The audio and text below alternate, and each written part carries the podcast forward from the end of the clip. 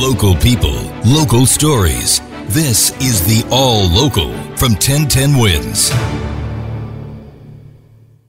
I'm Larry Mullins, and here are today's top local stories. Thank you, John. Well, first it was just one, and now there have been at least five, excuse me, four more body parts. This is all found near a park on Long Island, and uh, tonight police say we're not talking about the dismembered remains of one person, but two. Sophie Hall now with the details. On the two opposite sides of Southards Pond Park, they found the remains of two people. Suffolk County Police Lieutenant Kevin Beyrer says on the one side, a male victim's right and left arm.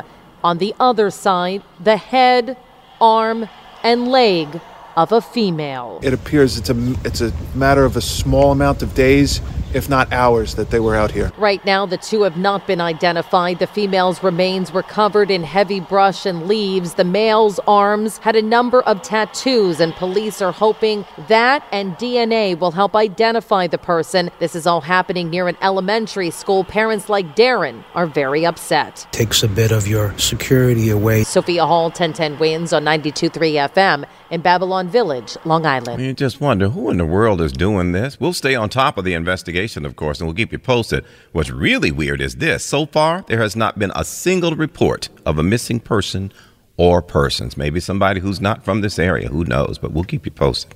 Several police chiefs, meantime, facing backlash back here in the city, that is, after NYPD Chief of Patrol John Chell uh, misidentified a judge in a controversial social media post, which accused the judge of letting a quote predator on the loose. Three high ranking officers shared the misleading post, and it garnered hundreds of thousands of views and tons of angry comments directed at the judge. A court spokesperson later said several claims made in the post were incorrect, including it was a wrong judge. Mayor Adams responding to the controversy in a live interview on 1010 Wins early today with Susan Richard. When you see those repeated offenders over and over again being released back out into the street, and you feel some sometimes that the other arms of the criminal justice system is not hearing that everyday New Yorkers are the victims of these crimes. And so, could they have done it better? You know, one can say yay or nay, but I know they're dedicated to keeping this city safe like I'm dedicated to doing it. No response tonight from the NYPD. Over a dozen families displaced today now after a big four alarm fire inside a deli caused extensive damage to the apartments above it. Flames beginning and then tearing through this bodega on the first floor of this building. FDNY Deputy Chief Chuck Downey as to what they believe happened. No lithium ion involved at this time. We did have lithium ion uh, bicycles removed from the second floor and the first floor rear apartment, which is not connected to the store. More than a dozen families, in fact, had to make a run for it at 5 in the morning, including this woman on the third floor, woke up her mom, got out. I heard a woman screaming. It was uh, the neighbor from the first floor. She was screaming, saying, There's a fire, there's a fire. But I didn't realize it was within the building because no one's smoke alarms were going off. Two minor injuries, Red Cross on scene. Glenn Schuck, 1010 wins, 92.3 FM. 123rd and Adam Clayton Powell. Yeah, the FDNY still investigating the cause. A United Airlines flight headed into Newark Liberty from London uh, was diverted to Maine this morning. What is this? People had an all of a sudden urge to go to a very cold, quiet place? No, they did that due to a couple of apparently intoxicated, disrupted passengers. The FAA confirms that the plane landed safely at Bangor International about 10 o'clock local time.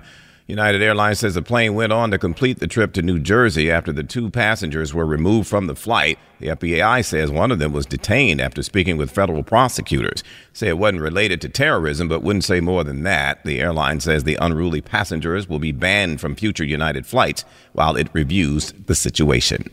Day two of public hearings now over the MTA contentious congestion pricing plan and coming out in strong force today, the union that represents FDNY firefighters. And they're arguing in favor of exemptions because they have to, you know, take their gear in and out of the congestion pricing zone.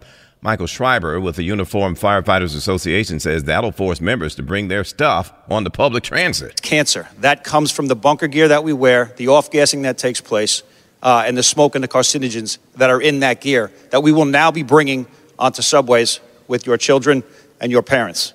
These bags, we weren't allowed to bring them up here because, I don't know, they contain carcinogens maybe.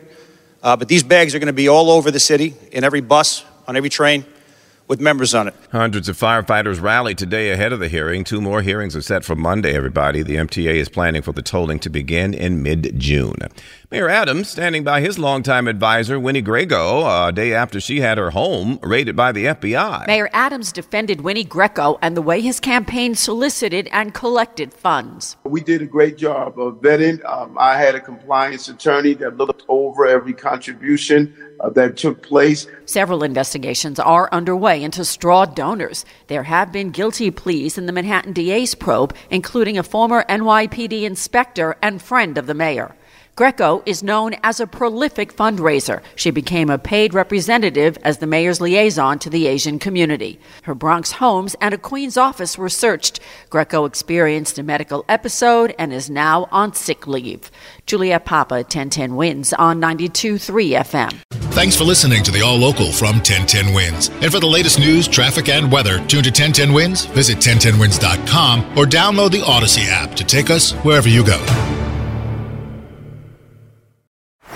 Baseball is in full swing. NBA playoffs are heating up, and your NFL team is gearing up for training camp. Listen to the latest on the teams you love here on the Audacy app. The biggest sports radio stations in the country, providing unrivaled local coverage of their teams, all in one place. Exclusive interviews with players, coaches, and team executives, streaming live and always available on demand. Stay in the know with your favorite teams right here on the Audacy app.